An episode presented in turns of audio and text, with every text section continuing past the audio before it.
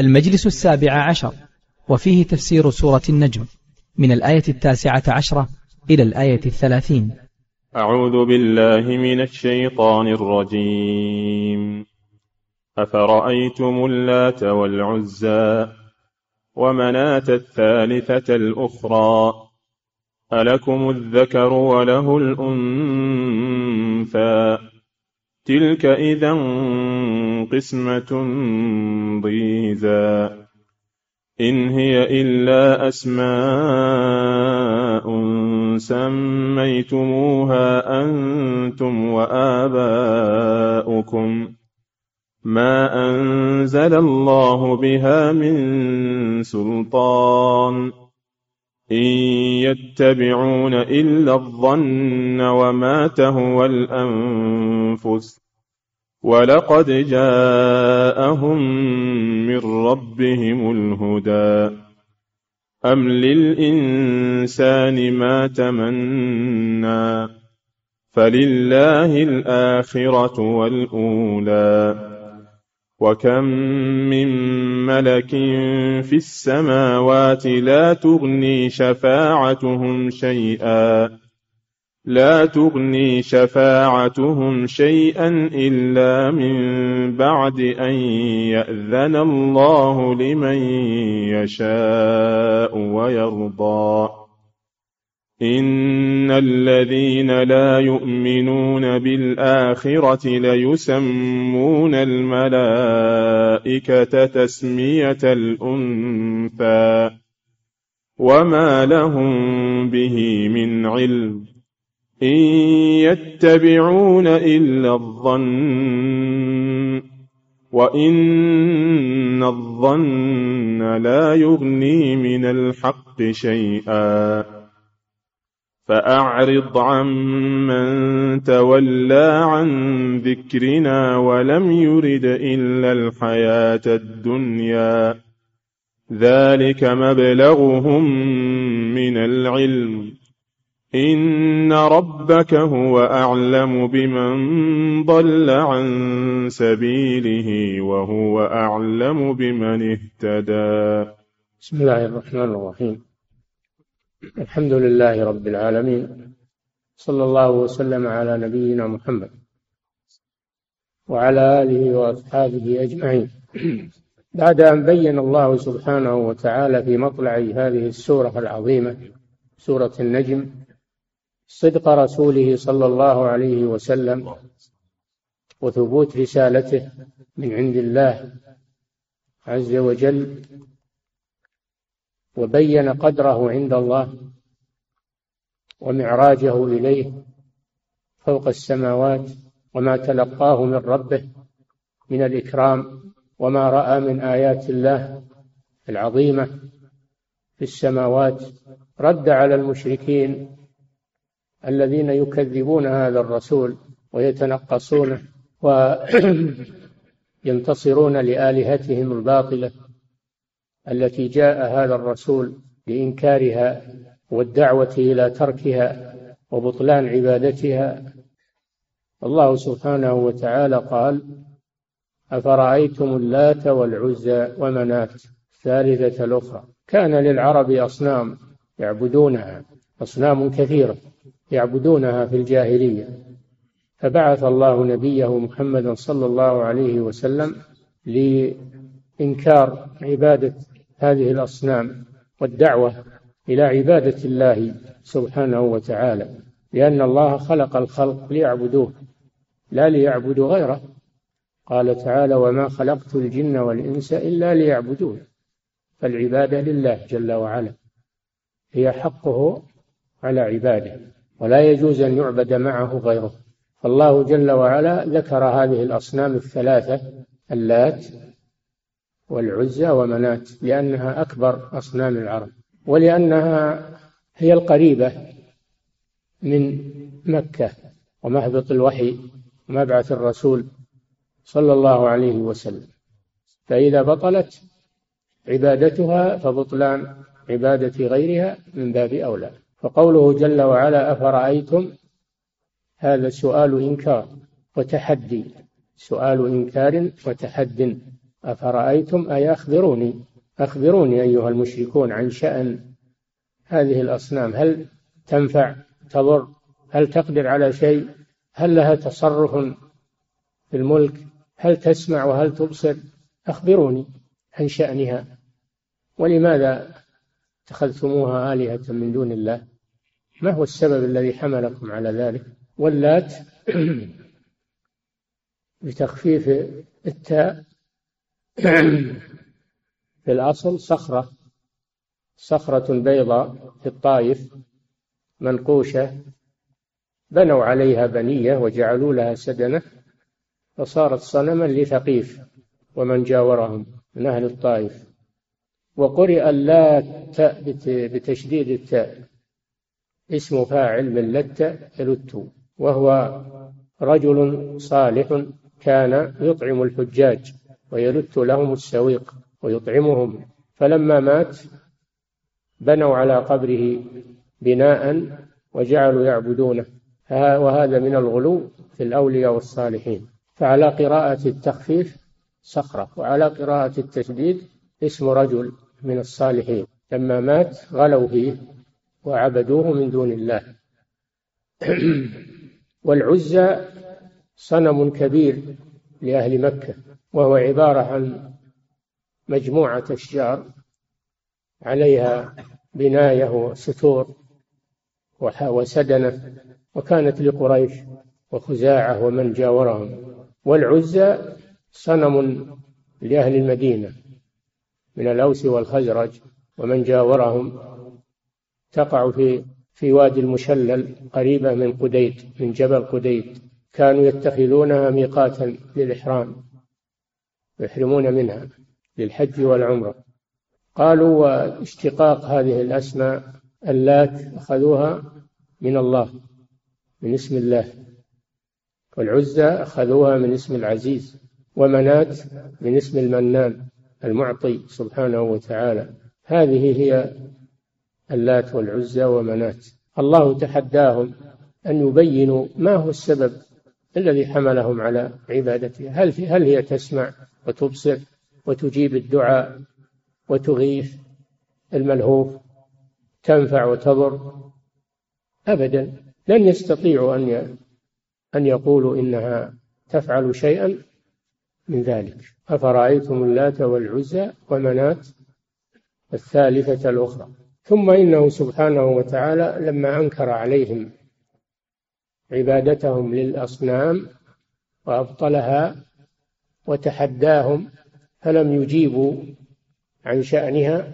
ذكر أيضا نوعا آخر من كفرهم وهو أنهم يجعلون البنات لله جل وعلا ينسبون إليه البنات فيقولون الملائكة هي بنات الله فينسبون الولد إلى الله ويجعلون له ما يكرهون من الولد لأنهم يكرهون البنات. فكيف ينسبونها لله وهم يكرهونها وينسبون إلى أنفسهم الذكور؟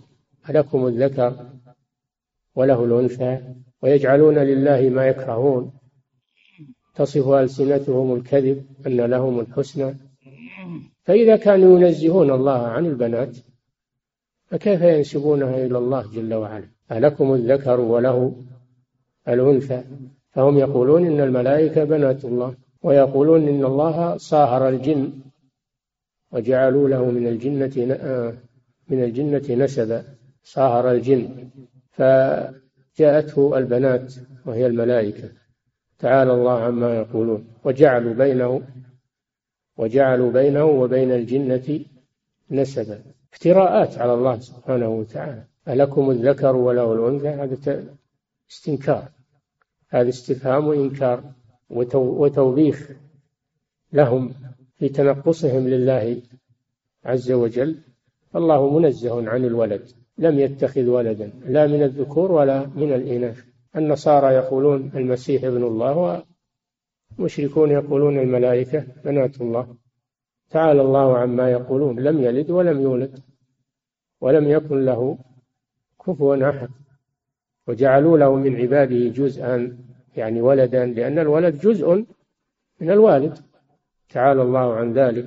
فهذا من جملة مقالاتهم. فأنكر الله عليه. ألكم الذكر وله الأنثى؟ تلك إذا قسمة ضيزى. إذا كان له له الأنثى ولكم الذكر هذه قسمة جائرة. ضيزى يعني جائرة.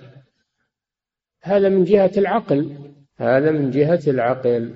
أنه ينسب له الناقص وينسبون إلى أنفسهم الأحسن. هذه قسمة جائرة غير عادلة. هذا من باب التنزل والخطاب لهم بما يفضحهم. وإلا فالله جل وعلا ليس له ولد لا ذكر ولا ولا أنثى. لكن ليبين تنقصهم لله عز وجل. تلك إذا قسمة ضيزى.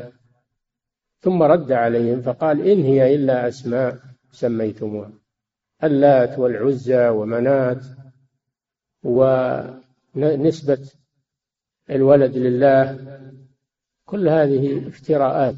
أسماء سميتموها. أسماء فارغة ليس لها معنى. أسماء فارغة ليس لها معنى.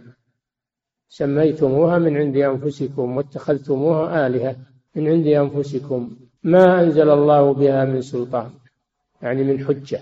ليس عندهم حجة على عبادة هذه الأشياء أو على نسبة الولد إلى الله جل وعلا. ما أنزل الله بها من سلطان. والعقيدة تبنى على الحجة تبنى على الحجة والبرهان ولا تبنى على الظنون والأكاذيب والتقليد الأعمى.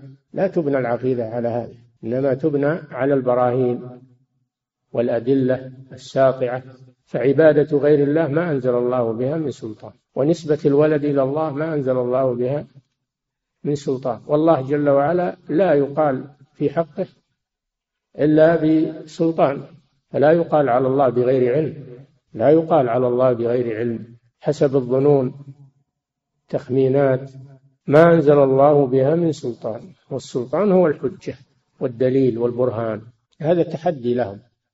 لو كان عندهم برهان لبينوه وأبرزوه ما أنزل الله بها من سلطان إن يتبعون إلا الظن. إن نافية.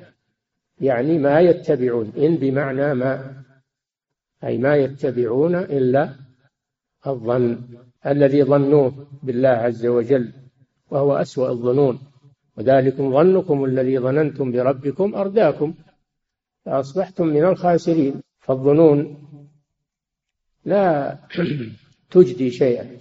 لا بد من برهان لا بد من حجة لا بد من بينة في العقيدة. تبنى العقيدة على الحجة وعلى السلطان وعلى البينة الواضحة. لكن هؤلاء يتبعون الظنون. وظنوا أن هذه آلهة وظنوا أن الله أن الله اتخذ البنات ظنون من عند أنفسهم من عند أنفسهم. والظنون لا يعمل بها في أمور العقيدة يتبعون إلا الظن وليس لهم حجة.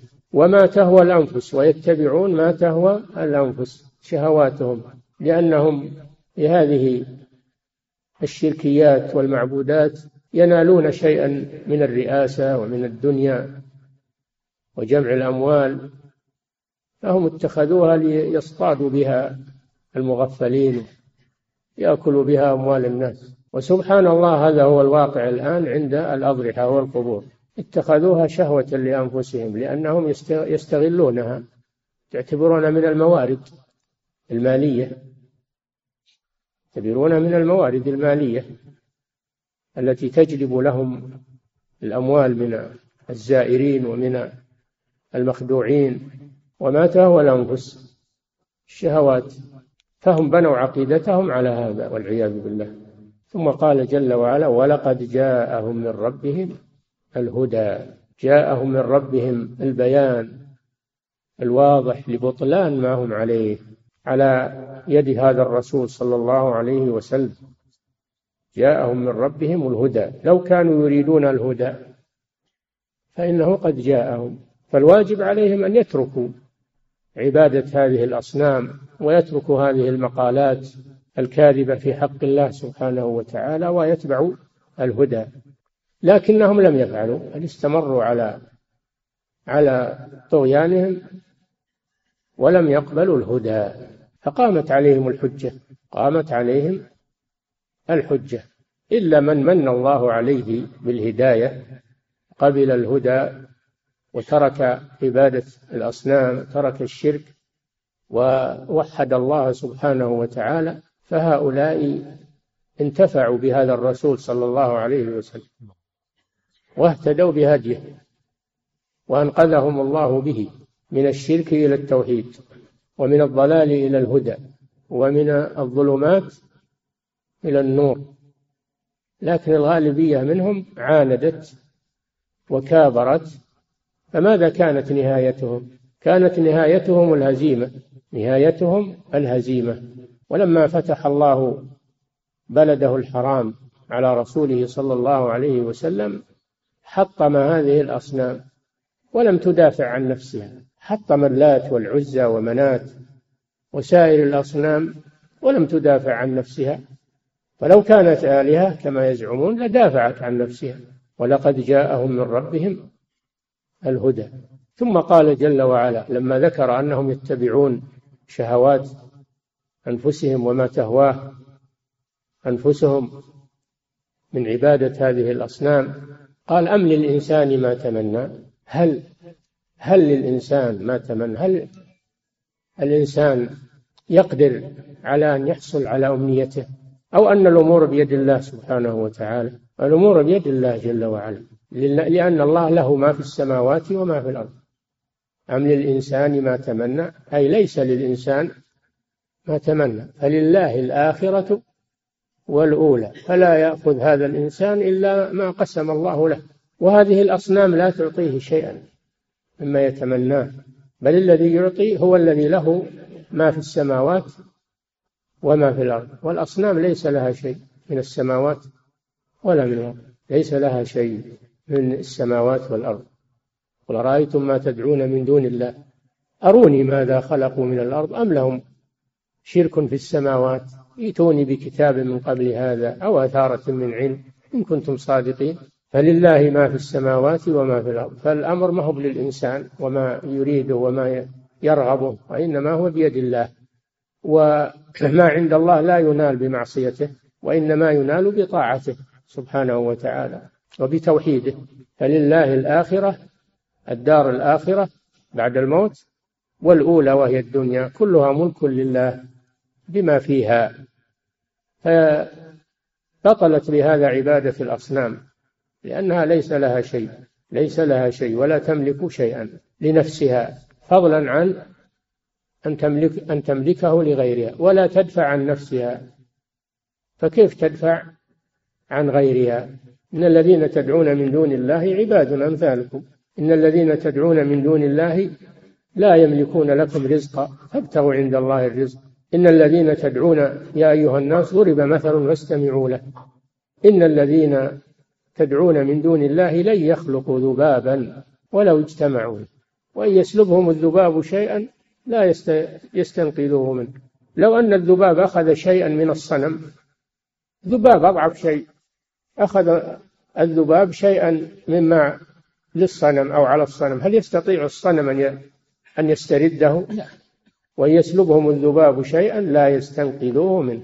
أضعف شيء ما يستطيعون أنهم يستنقذون ما أخذه وسلبه منه. براهين ساطعة على التوحيد وعلى بطلان الشرك. لكن أين العقول؟ فلله ما في السماوات وما في الأرض. ثم ضرب مثلا سبحانه الملائكة.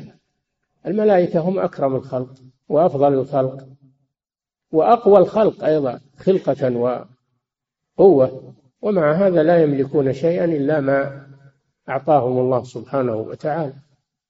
وأيضا هم يعبدون الملائكة والملائكة لا تقدر على شيء لأنهم عباد من عباد الله. وكم من ملك كثير كم بمعنى كثير؟ كم تأتي استفهامية وتأتي خبرية. وهي هنا خبرية بمعنى كثير. كم من ملك؟ يعني كثير من الملائكة. لا يعلمهم إلا الله سبحانه وتعالى. في السماوات والأرض ملائكة في السماوات وفي الأرض. لا تغني شفاعتهم شيئا إلا من بعد أن يأذن الله لمن يشاء ويرضى. فالملائكة لا يشفعون لأحد لأن المشركين يزعمون أن الملائكة تشفع لهم وأن الأصنام تشفع. لهم. يقولون هؤلاء شفعاؤنا عند الله ليقربونا إلى الله. ما نعبدهم إلا ليقربونا إلى الله زلفى. الله أخبر أن الملائكة الكرام الأقوياء لا يشفعون عند الله إلا بإذنه لعظمته سبحانه وتعالى. الشفاعة ملك لله. ولا يشفع أحد لا الملائكة ولا غيرهم إلا بعد أن يأذن الله سبحانه وتعالى. من ذا الذي يشفع عنده إلا بإذنه. وليس كملوك الدنيا يشفع عندهم الشفعاء ولو لم يأذنوا ولو كانوا كارهين. أما الله جل وعلا فلعظمته وجلاله لا أحد يشفع عنده إلا بإذنه. فالشفاعة تطلب من الله جل وعلا. لا تغني شفاعتهم شيئا إلا بشرطين. الشرط الأول أن يأذن الله يأذن الله بالشفاعة. سيد الخلق محمد صلى الله عليه وسلم إذا تقدم إليه الناس يوم القيامة ليشفع لهم في فصل القضاء يخر ساجدا بين يدي ربه عز وجل ولا يرفع رأسه من السجود حتى يقال له يا محمد ارفع رأسك وسل تعطى واشفع تشفع. يؤذن له بالشفاعة. ما هو بيتقدم على طول ويشفع لا يستأذن من ربه ويدعو ربه عز وجل يستأذن منه حتى يؤذن له. الشفاعة لا تحصل إلا بشرطين الشرط الأول الإذن من الله جل وعلا بها والشرط الثاني أن يرضى الله عن المشفوع فيه بأن يكون من عصاة أهل التوحيد ليس عنده شرك. أما المشرك فلا تنفعه شفاعة ولا تقبل فيه شفاعة. ما للظالمين من حميم ولا شفيع يطاع فما تنفعهم شفاعة الشافعين. وأنتم مشركون كيف تحصلون على الشفاعة وأنتم مشركون؟ ولا يرضى الله عن عن المشركين. هذا رد عليهم. يقولون شفعاؤنا عند الله كيف يشفعون لكم؟ وكيف يأذن الله لهم بذلك؟ وأنتم مشركون. والمشرك ليس له شفاعة عند الله سبحانه وتعالى.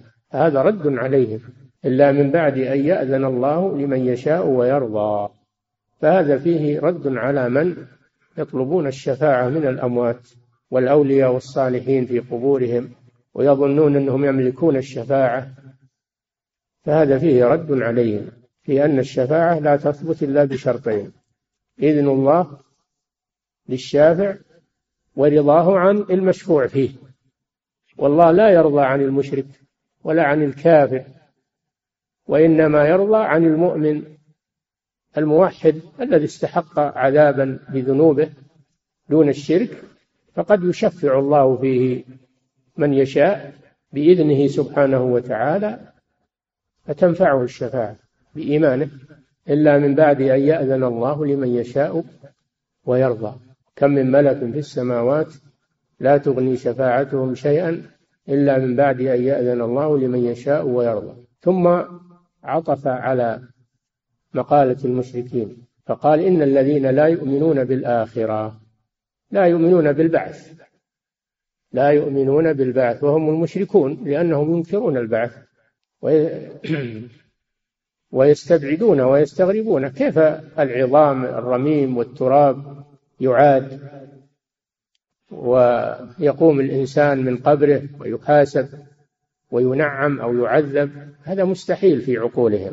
يعجزون الله سبحانه وتعالى. من يحيي العظام وهي رميم قل يحييها الذي أنشأها أول مرة وهو بكل خلق عليم. الذي أوجدها من العدم قادر أن يعيدها مرة ثانية.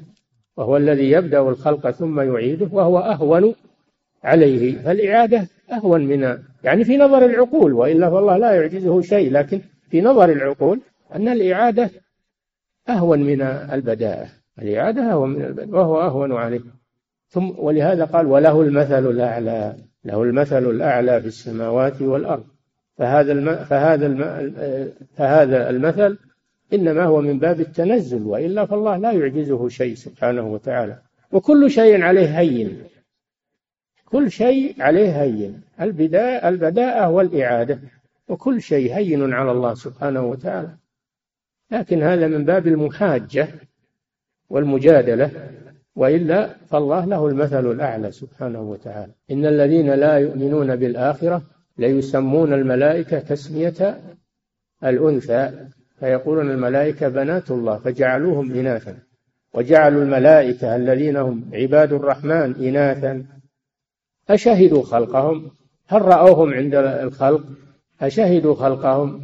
هذا تحدي من الله جل وعلا. سوف تكتب شهادتهم فستكتب شهادتهم. أشهدوا خلقهم فستكتب شهادتهم ويسألون. الملائكة ليسوا إناثا كما يقوله المشركون بل هم عباد مكرمون. خلقهم الله من النور وهم يقومون بعبادة الله لا يفترون يسبحون الليل والنهار لا يفترون. ويقومون بما أمرهم الله به من تنفيذ الأوامر الإلهية في هذا الكون. لا يسبقونه بالقول وهم بأمره يعملون.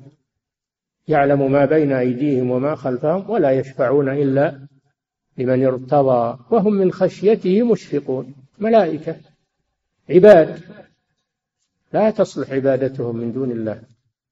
فهم يصفونهم بأنهم إناث ومع هذا يعبدونهم من دون الله. شوف التناقض التناقض العجيب. إن يدعون من دونه إلا إناثا فهم يتناقضون في مقالاتهم وأفعالهم. لا يسمون الملائكة تسمية الأنثى فيقولون الملائكة بنات الله ولا يقولون الملائكة عباد الله. يقولون الملائكة بنات الله. وما لهم بذا وما لهم به من علم. التسمية من الملائكة بنات الله من ما هو دليلهم على ذلك؟ لا دليل لهم على ذلك. أشهدوا خلقهم؟ ما شهدوا خلق الملائكة. ما أشهدتهم خلق السماوات والأرض ولا خلق أنفسهم وما لهم به من علم. أي بهذه التسمية التي سموا بها الملائكة وأنهم إناث. إن يتبعون إلا الظن. إن يتبعون إلا الظن. وسبق أن الظن لا لا يحتج به.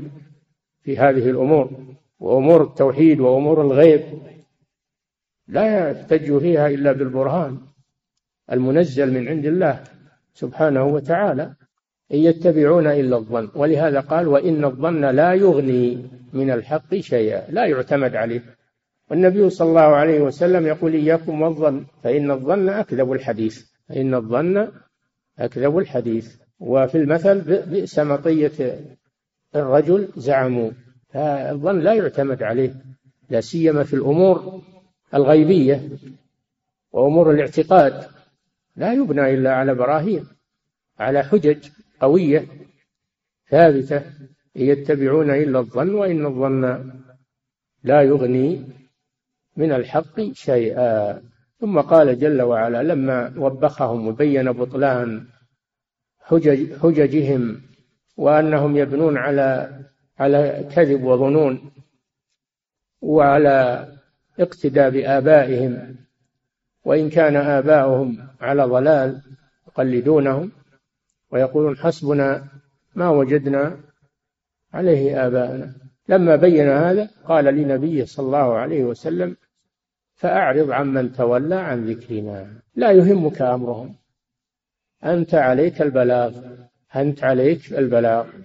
فأعرض عمن تولى عن ذكرنا عن القرآن وعن ذكر الله عز وجل بالعبادة. أنت بلغتهم وأديت ما عليك. إن عليك إلا البلاغ وعلينا الحساب. ويقول سبحانه وتعالى إن إلينا إيابهم ثم إن علينا حسابهم. مهمة الرسول صلى الله عليه وسلم تمت. وبلغ الرسالة وأدى الحجة وأنهى ما عليه عليه الصلاة والسلام. وأما الهداية فهي بيد الله جل وعلا.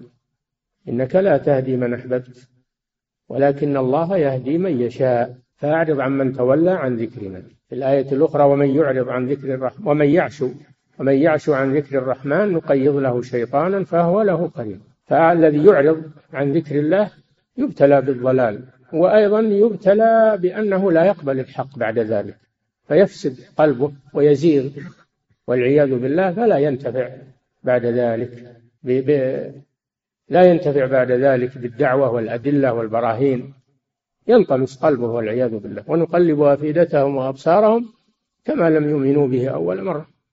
فلما زاغوا أزاغ الله قلوبهم الله لا يهدي القوم الظالمين. الحاصل أن الرسول عليه الصلاة والسلام بلغ وأمره الله أن يعرض عنهم ولا يهمه أمرهم يكل أمرهم إلى الله. قالوا وهذا قبل أن يفرض الجهاد هذا يوم كان الرسول صلى الله عليه وسلم في مكة.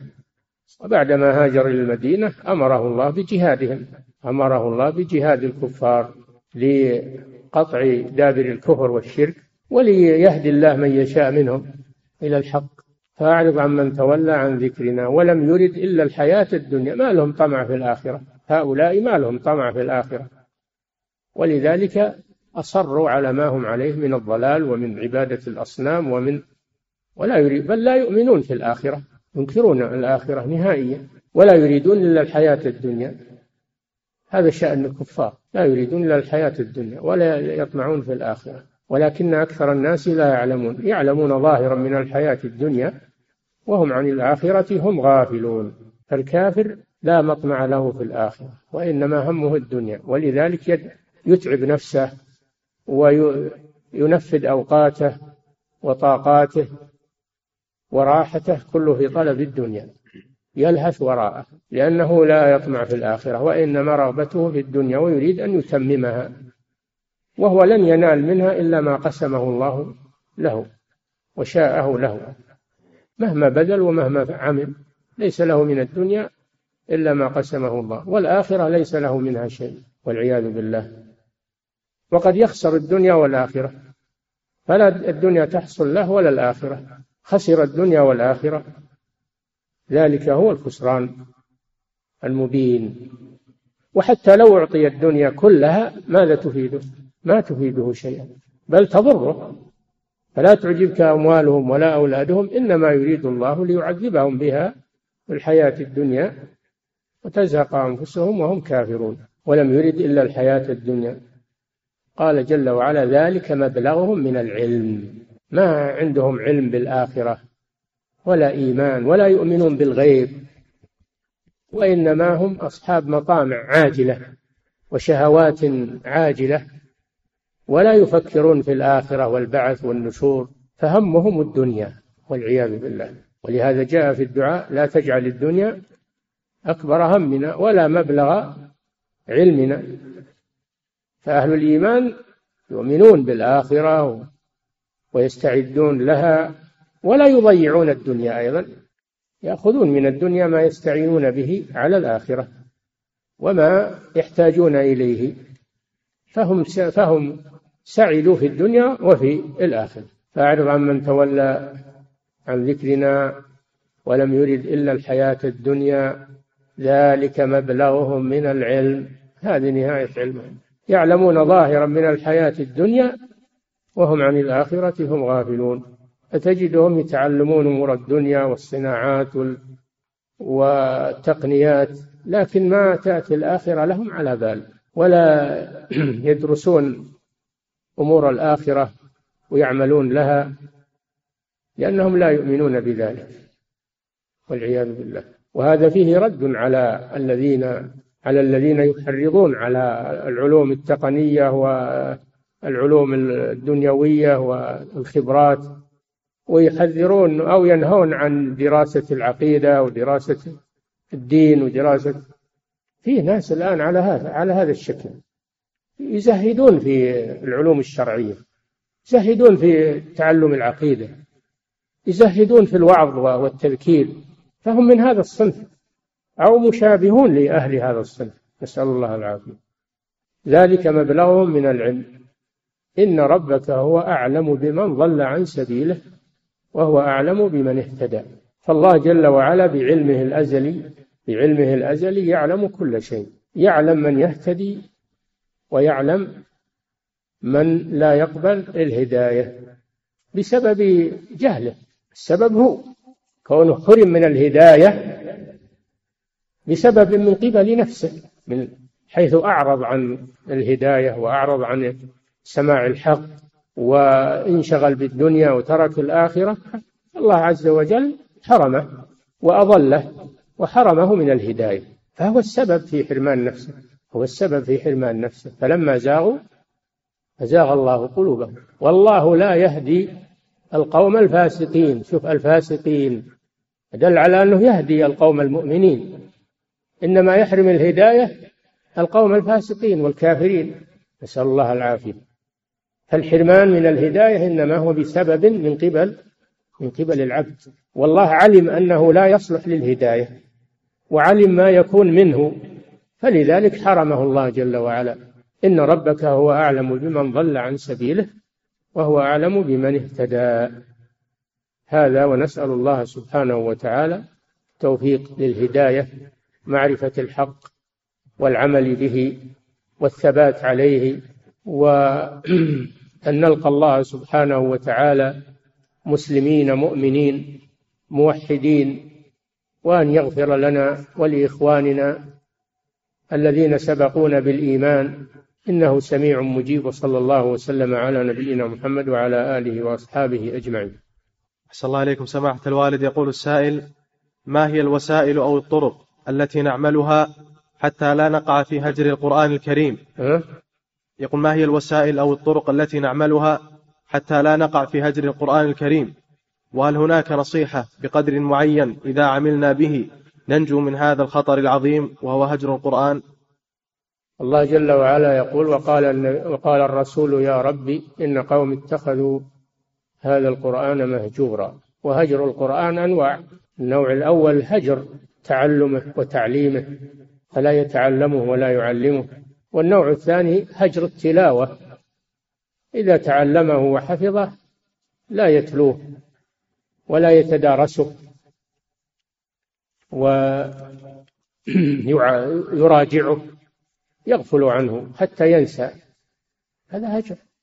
والنوع الثالث هجر التدبر. قد يتلو الإنسان قد يتلو القرآن ويكثر من تلاوته ويختم في اليوم أو في الشهر الختمات الكثيرة ويجيد التلاوة لكنه لا يتدبر لا يتدبر معانيه وإنما يردده بدون تدبر. هذا هجر هجر لتدبر القرآن وهذا لا ينتفع منه من تلاوته للقرآن. والنوع الرابع هجر العمل به. بعد ما يتدبره لا يعمل به. قد يتلوه ويجيد التلاوة وأيضا يجيد التفسير ومعرفة معاني القرآن لكنه لا يعمل. هجر العمل بالقرآن وهذا أشد ولا ينفعه القرآن حينئذ. بل القرآن يلعنه وفي يوم القيامة يدفعه إلى النار كما في الحديث. والنوع الخامس هجر الحكم به. الحكم بالقرآن إبعاد القرآن عن الحكم وإحلال القانون الكافر محل القرآن وهذا أشد والعياذ بالله. فهجر القرآن أنواع فعليك أن تجتنب هذه الأنواع. وليس الحكم بالقرآن مقصورا على الحكم في المحاكم بل الحكم في القرآن على نفسك. الحكم في القرآن على المقالات والمذاهب والأحزاب والاختلافات يحكم بالقرآن في جميع المجالات وبين الخصوم. الحكم بالقرآن عام ليس الحكم بالقرآن مقصورا على الحكم في المنازعات في المحاكم كما يظن بعض الناس بل الحكم بالقرآن عام. إن تنازعتم في شيء أي شيء فردوه إلى الله والرسول. كنتم تؤمنون بالله واليوم الآخر. ذلك خير وأحسن تأويلا. نعم. أحسن الله إليكم. سماحة الوالد يقول السائل هل الأفضل للإنسان عند تلاوته للقرآن أن يرفع صوته أو تكون قراءته له سرية بحيث يحرك شفتيه بالقراءة فقط؟ هذا بحسب الأحوال. إن كان عنده من يتأذى بالجهر من نائم أو تال أو مذاكر فإنه لا يرفع صوته ويشوش على الآخرين.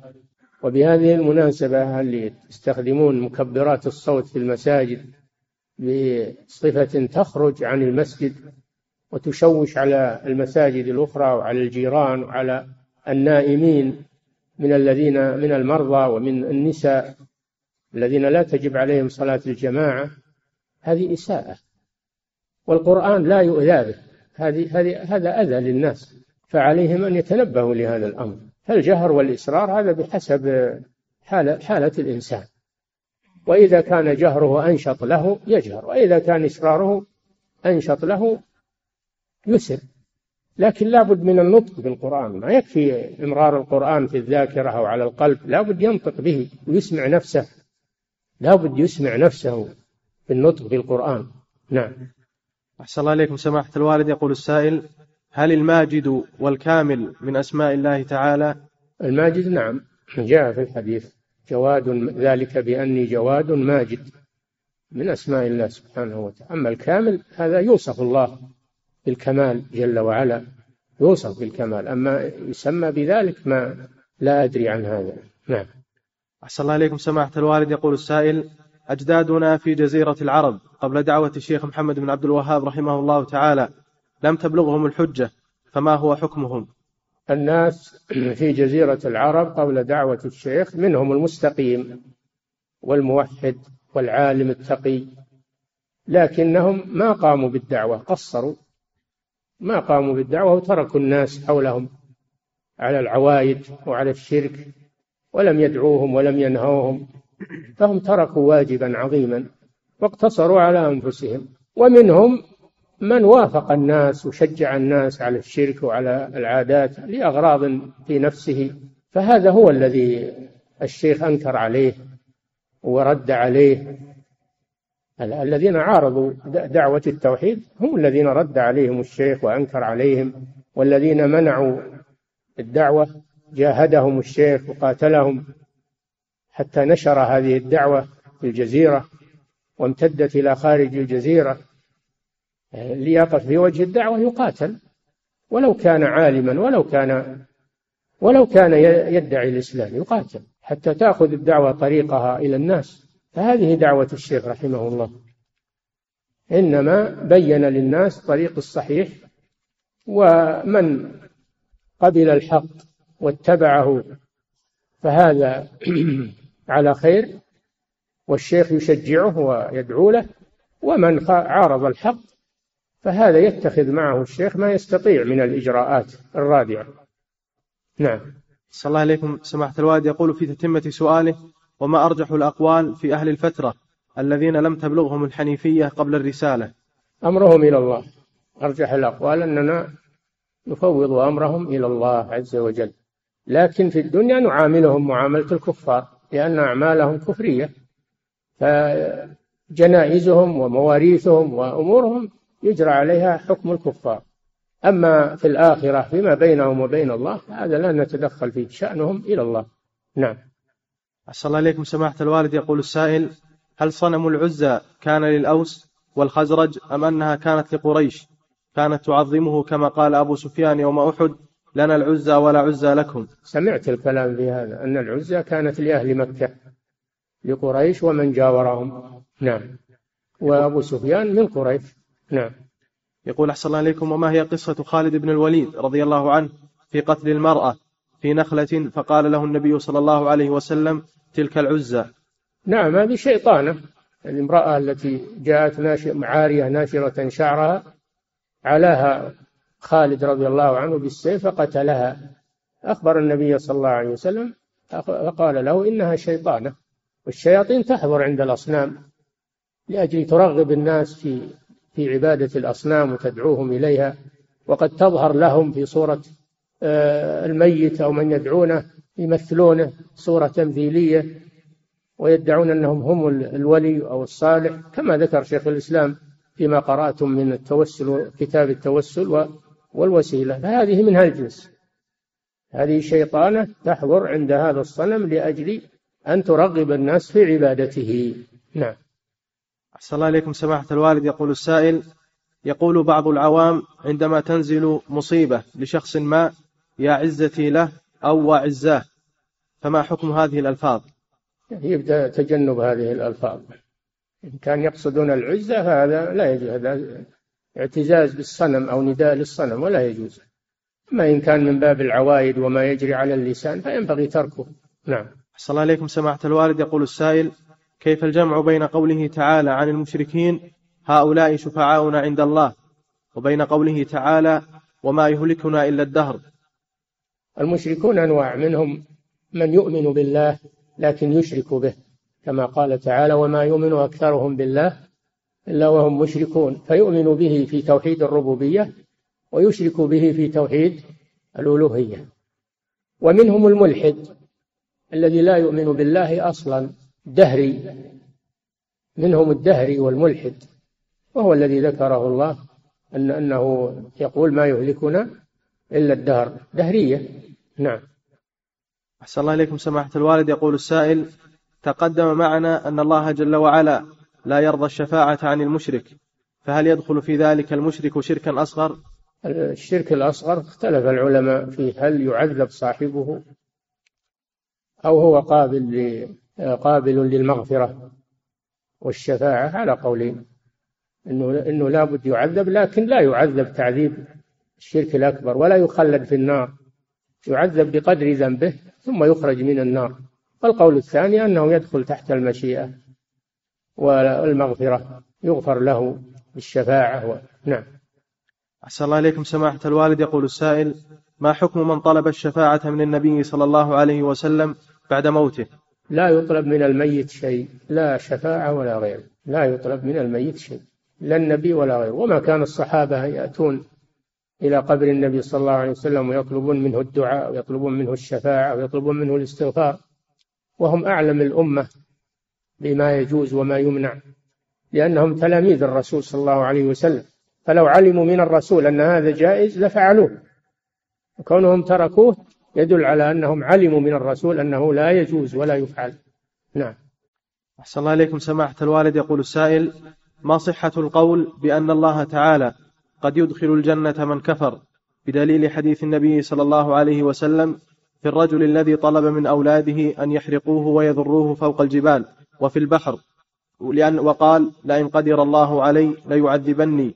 وهذا القول كفر فغفر الله له ودخل الجنة. هذا القول باطل. هذا القول باطل. الكافر لا يدخل الجنة أبدا. وهذا الرجل الذي قال ذروني هذا ليس بكافر هذا مسلم. لكن أخذه شدة الخوف شدة الخوف حمل الخوف من الله شدة الخوف من الله حملته على هذا العمل. من شدة الخوف من الله وهو جاهل يعني عنده خوف مع جهل. الذي حمله على هذا الجهل. فعذر بالجهل. عذر بالجهل في هذا. وهو مؤمن ليس بكافر. الجنة لا يدخلها كافر أبدا. من قال أنه يدخلها كافر قوله باطل. نعم. أحسن الله إليكم سماحة الوالد. يقول السائل المشركون ينكرون اليوم الآخر فلماذا يطلبون الشفاعة من معبوداتهم إذا كانوا لا يؤمنون بالآخرة؟ الدنيا يطلبون شفاعتهم في الدنيا مصالح دنياهم. لمصالح دنياهم ولإعطائهم الرزق وإعطائهم الصحة من المرض وإعطائهم الولد مطامعهم الدنيوية. نعم. صلى الله عليكم سماحة الوالد. يقول السائل هل الإذن للشافع أن يشفع يكون بعد الاستئذان أم أن الله جل وعلا هو الذي يأذن ابتداء بدون بدون استئذان؟ لا بد من من إذن الله سبحانه سواء أذن الله ابتداء أو بعد طلب ودعائه بعد دعائه سبحانه وتعالى. نعم هذا راجع إلى الله عز وجل. نعم. أحسن الله إليكم سماحة الوالد. يقول السائل هل صحيح أن الملائكة ليسوا بذكور ولا إناث وأنهم مخلوقون من نور ولا يأكلون؟ لا نقول في الملائكة إلا حسب الدليل لأنهم من عالم الغيب والذي صح أنهم مخلوقون من النور وأنهم عباد مكرمون وأنهم يعملون بأوامر الله جل وعلا. أما السؤال هل هم ذكور أو إناث الإناث الله أبطل هذا أبطل أنهم إناث. أبطل هذا. فكيف نقول أنهم فيهم إناث؟ نعم. صلى الله عليكم سماحة الوالد. يقول السائل ما المراد بقوله تعالى ولقد همت به وهم بها وهل الأنبياء هم بها لولا لا تقطع الآية. لقد همت به وهم بها لولا الراء يعني لولا أنه رأى برهان ربه لهم بها. لكن منعه برهان ربه من أن يهم به. نعم. يقول أحسن الله عليكم وهل الأنبياء معصومون من جميع الذنوب؟ الأنبياء معصومون من معصومون فيما يبلغون عن الله جل وعلا.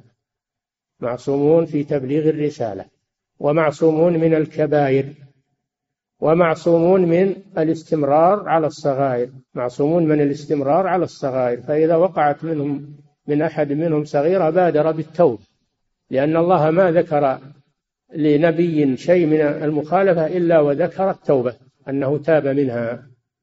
فهم معصومون منها في النهاية. أما تبليغ الرسالة والكبائر فهم معصومون منها في البداية وفي النهاية. نعم. أحسن الله إليكم سماحة الوالد. يقول السائل ذكر بعض أهل العلم أن شروط الشفاعة ثلاثة. أولها رضا الله, رضا الله عن الشافع والثاني رضاه عن المشفوع والثالث الإذن. فهل هذا التقسيم صحيح؟ الرضا يا أخي هو الإذن. إذن الله هذا هو الشرط الأول. والشرط الثاني الرضا عن المشفوع والثالث هذا جايبه من كيسه ما أدري منين جابه. نعم. أحسن الله إليكم سماحة الوالد. يقول السائل في قوله تعالى يوم يكشف عن ساق ويدعون إلى السجود فلا يستطيعون هل هذه الآية من آيات الصفات؟ الساق ثابت لله عز وجل في الحديث الصحيح. ثابت لله عز وجل من صفات الأفعال آه، من صفات الذات في الحديث الصحيح. أما الآية فيها احتمال. شيخ الإسلام رحمه الله يقول هذه الآية ليست من آيات الصفات. يوم يكشف عن ساق يعني شدة الأمر وليست من آيات الصفات. وغيره يقولون لا إنها من آيات الصفات وفيها إثبات الساق لله. الله أعلم. لكن الحديث على كل حال ثابت آه، الساق ثابت لله في الحديث في الحديث الصحيح. نعم. صلى الله عليكم سماحة الوالد. يقول السائل هل يدخل في قوله تعالى مثل الذين حملوا التوراة ثم لم يحملوها كمثل الحمار يحمل أسفارا يدخل فيه حافظ القرآن الذي لا يعرف تفسيره أو لا يعمل به. أي نعم يدخل فيه من باب أولى الذي لا يعمل بالقرآن أو لا يتدبر القرآن هو يدخل في هذه الآية. لأن الله ذكرها لنا من أجل أن نحذر من هذه الصفة التي اتصف بها اليهود مع التوراة. نعم. أحسن الله إليكم. سماحة الوالد يقول السائل شرك الطاعة هل يخرج من الملة؟ لا. شرك الطاعة لا يخرج من الملة. إلا إذا جعل المطاع في منزلة الله عز وجل. أما إذا أطاعه لرغبة أو لهوى أو أو طمعا في دنيا فهذا يعتبر من الشرك الأصغر. نعم. فإذا أطاعه إذا أطاعه وهو يعلم أنه حلل ما حرم الله أو أحل ما حرم الله أطاعه وهو يعلم هذا فهذا يعتبر أكبر. أما إذا أطاعه وهو لم يعلم هذا هذا لا يصل إلى الأكبر. نعم. أحسن الله إليكم. سماحة الوالد يقول السائل أنا رجل موظف في المجال العسكري وبعض, وبعض الأحيان أستلم على بعض البوابات من قبل صلاة الظهر إلى ما بعد صلاة العصر ولا أستطيع الصلاة في الوقت فما رأيكم في ذلك؟ تستطيع الصلاة في الوقت يا أخي. خليك على وضوء وإذا جاءت الصلاة افرد سجادك في مكانك وحراسك وصل. صل وأنت في مكانك. نعم. أحسن الله إليكم سماحة الوالد. يقول السائل القبة الخضراء في المسجد النبوي فوق قبر النبي صلى الله عليه وسلم ما هو حكمها؟ هذه عملها بعض السلاطين. عملها بعض السلاطين. والنبي صلى الله عليه وسلم معلوم أنه دفن في حجرته. وهي مبنية للسكن لم تبنى على القبر وإنما كانت مبنية للسكن. سكن فيها هو وعائشة رضي الله عنها. فلما مات دفن فيها حماية له من الغلو. دفن فيها حماية له من الغلو لأنه لو أبرز قبره لا حصل الغلو فيه وتدافع الناس عليه فهو دفن فيه حماية له. هذا هو المقصود. ونزع السقف الذي على القبة على الحجرة وجعل قبة وهذا ما هو بمشورة أهل العلم وإنما هو من عمل بعض السلاطين. نعم. أحسن الله عليكم سماحة الوالد. يقول السائل توفيت امرأة ولديها أم وابنان وثلاث بنات. نعم. يقول توفيت امرأة ولديها أم وابنان وثلاث بنات. فكيف التقسيم إذا كان لديهم مئة ألف ريال؟ هذا التقسيم عند القاضي يروح للمحكمة يستخرج صك حصر إرث المال ورثة إلا هؤلاء والقاضي يقسمها نعم. صلى الله عليكم سماحة الوالد. يقول السائل ما هو رأيكم في كتاب موارد الظمآن للشيخ عبد العزيز السلمان رحمه الله تعالى؟ هذا كتاب وعظ الشيخ عبد العزيز السلمان عالم وموثوق. من جهة العلم ومن جهة العقيدة فهو عالم جليل. والكتاب إنما هو في الوعظ. والتذكير. أخذ من القرآن ومن السنة ومن كلام أهل العلم. نعم. أحسن الله إليكم سماحة الوالد. تقول السائلة امرأة حانت ولادتها. نعم. تقول امرأة حانت ولادتها. نعم. ولم تخبر أحدا خجلا وحياء وتحاملت على نفسها حتى مات الجنين. وقد أفتى فضيلتكم في درس يوم السبت بأن عليها صيام شهرين متتابعين والمرأة تبلغ الآن ثمانين سنة. وتهذري وعندها مرض في الصدر فهل يلزم قرابتها الصيام عنها أم لا؟ أنا قلت إنها إذا كانت تحاملت عليه تقصد قتله هذا قتل عمد ليس فيه كفارة. أما إذا كانت لم تقصد قتله ولكنه مات بسبب التحامل وهي لم تقصد هذا فهذا قتل خطأ وعليها الكفارة. إذا كانت لا تستطيع فهي تبقى في ذمتها وأمرها إلى الله سبحانه وتعالى. أحسن الله إليكم. سماحة الوالد يقول السائل لكن لو ماتت ولم تقدر على الصيام وماتت فلأحد أقاربها أن يصوم عنها؟ إذا أراد أن يبري ذمتها بعد موتها فله أن يصوم عنها نيابة عنها. نعم. أحسن الله إليكم. سماحة الوالد يقول السائل في قوله تعالى وكم من ملك في السماوات لا تغني شفاعتهم شيئا. هل يعني هذا أن الملائكة يشفعون لأحد ثم قد, قد لا تقبل شفاعتهم فيه؟ هم لا يتقدمون بالشفاعة يا أخي ما هم سيئين أدب ما يتقدمون بالشفاعة إلا بعد أن يأذن الله لهم ما يتقدمون إلا بعد أن يأذن الله لهم. من ذا الذي يشفع عنده؟ إلا بإذنه. نعم. أحسن الله إليكم سماحة الوالد. يقول السائل هل يحمل كلام العالم في بعض المسائل على كلامه في موضع آخر؟ كما ورد في قاعدة حمل الكلام المجمل على المفصل أم أنها خاصة في كلام الله ورسوله؟ لا يحمل يحمل كلام العالم في موضع على كلامه في موضع آخر ويفسر بعضه ببعض. نعم وليس هذا خاصا بكلام الرسول صلى الله عليه وسلم. نعم. أحسن الله إليكم سماحة الوالد. يقول السائل ما رأي فضيلتكم في من يقول أن الله والشيطان عملتان لوجه واحد وهل يكون آثم؟ لا ما ينبغي يسأل عنه. هذا ملحد والعياذ بالله. فلا ينبغي يسأل عن هذا. هذا واضح. واضح أنه إلحاد وكفر بالله عز وجل. نعم. أحسن الله إليكم سماحة الوالد. يقول السائل لي أخ مقصر في حقوق الله تعالى وهو أكبر مني سنا ولا يحرص على الصلاة. لي أخ؟ يقول لي أخ مقصر في حقوق الله تعالى وهو أكبر مني سنا ولا يحرص على الصلاة ومع ذلك يسيء إلي وخاصة يسيء لسمعتي. يقول ويأخذ من أقارب الأموال ويقول لهم احتاج أحتاج المال منكم لأخي الأصغر لحاجته لها كذبا منه وزورا على الرغم من استمرار النصيحة له. فما العمل مع, مع مثل هذا الأخ؟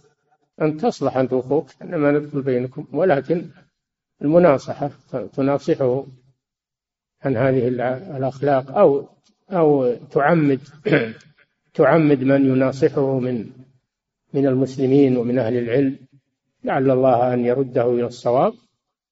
وإذا كان بينك وبينه منازعة من أنه يأخذ باسمك من الدراهم ويكذب عليك هذه خصومة بينك وبينه. يترافعون إلى المحكمة. نعم. أحسن الله عليكم سماحة الوالد. يقول السائل هل يجوز أن تصلى سنة الوضوء وسنة الطواف وسجود التلاوة في أوقات النهي؟ أما سنة الطواف فنعم لقوله صلى الله عليه وسلم لا تمنع أحدا يا بني عبد مناف لا تمنع أحدا طاف بهذا البيت وصلى ركعتين أية ساعة من ليل أو نهار. فتفعل ركعتي الطواف بعد الطواف في أي وقت بنص هذا الحديث. وأما سجود التلاوة الصحيح أنه ليس صلاة وإنما هو عبادة مستقلة ليس صلاة ولا يأخذ أحكام الصلاة. فيفعل في أي وقت. نعم. أحسن الله إليكم سماحة الوالد. يقول السائل ما حكم قص الشعر للنساء وصبغ الشعر بالألوان من غير شيب بغير اللون الأسود؟ لا يجوز العبث بالشعر إلا إذا كان إذا كان مشوها. يعني يكون شيب أو شعر مشوه اللون فيغير بما يزيل التشويه ويزيل لون الشيب لكن بغير السواد. أما إذا كان الشعر جميلا وعاديا وليس فيه ليس فيه عيب ولا تشويه فلا يجوز تغييره عن حاله. يبقى على حاله لأنه لا داعي إلى هذا التغيير. وإلا يكون هذا من تغيير خلق الله الذي يأمر به الشيطان بني آدم. نعم. صلى الله عليكم سماحة الوالد تقول السائلة وهل يكون تغيير يكون من تغيير خلق الله من ناحية ويكون تشبها بالكافرات من ناحية أخرى. نعم. صلى الله عليكم سماحة الوالد. تقول السائلة وهل يجوز لبس العدسات الملونة من غير ضعف في النظر ولكن للزينة؟ لا للزينة لا وإنما تلبس للحاجة ضعف البصر أو وجع العينين إذا نصح به الطبيب. إذا نصح بها الطبيب تلبسها. أما للزينة فبقى عينيها أجمل. إلا إن كان في عينيها عيب وتشويه فتسترها بالعدسة لا بأس. إذا كان فيها عيب أو تشويه أو مرض فإنها تلبسها. أما أنها سليمة وعينها جميلة ولكن تريد أن تغير خلق الله فهذا لا يجوز. نعم.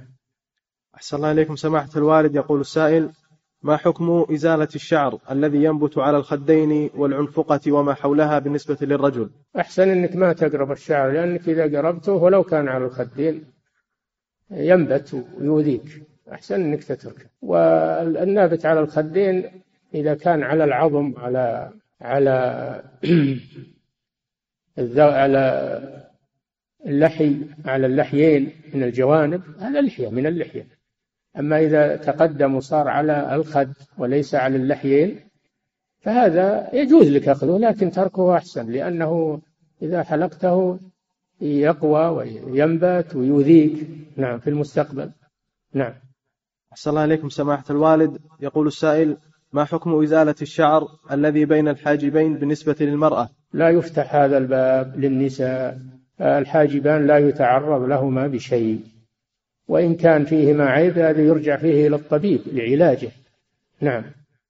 أحسن الله إليكم. يقول وهل الرجل مثل المرأة في تحريم النمص الرجل ما هو بحاجة إلى إلى النمص المرأة تنمص بزعم أنها أنه يتزين من الزينة. الرجل يتزين بالنمص. نعم. أحسن الله إليكم سماحة الوالد. يقول السائل ما الفرق بين الودي والمذي والمني؟ نعم. يقول أحسن الله عليكم ما الفرق بين الودي والمذي والمني؟ الودي لزج يخرج بعد البول من غير شهوة. يخرج بعد البول من غير شهوة ومن غير سبب.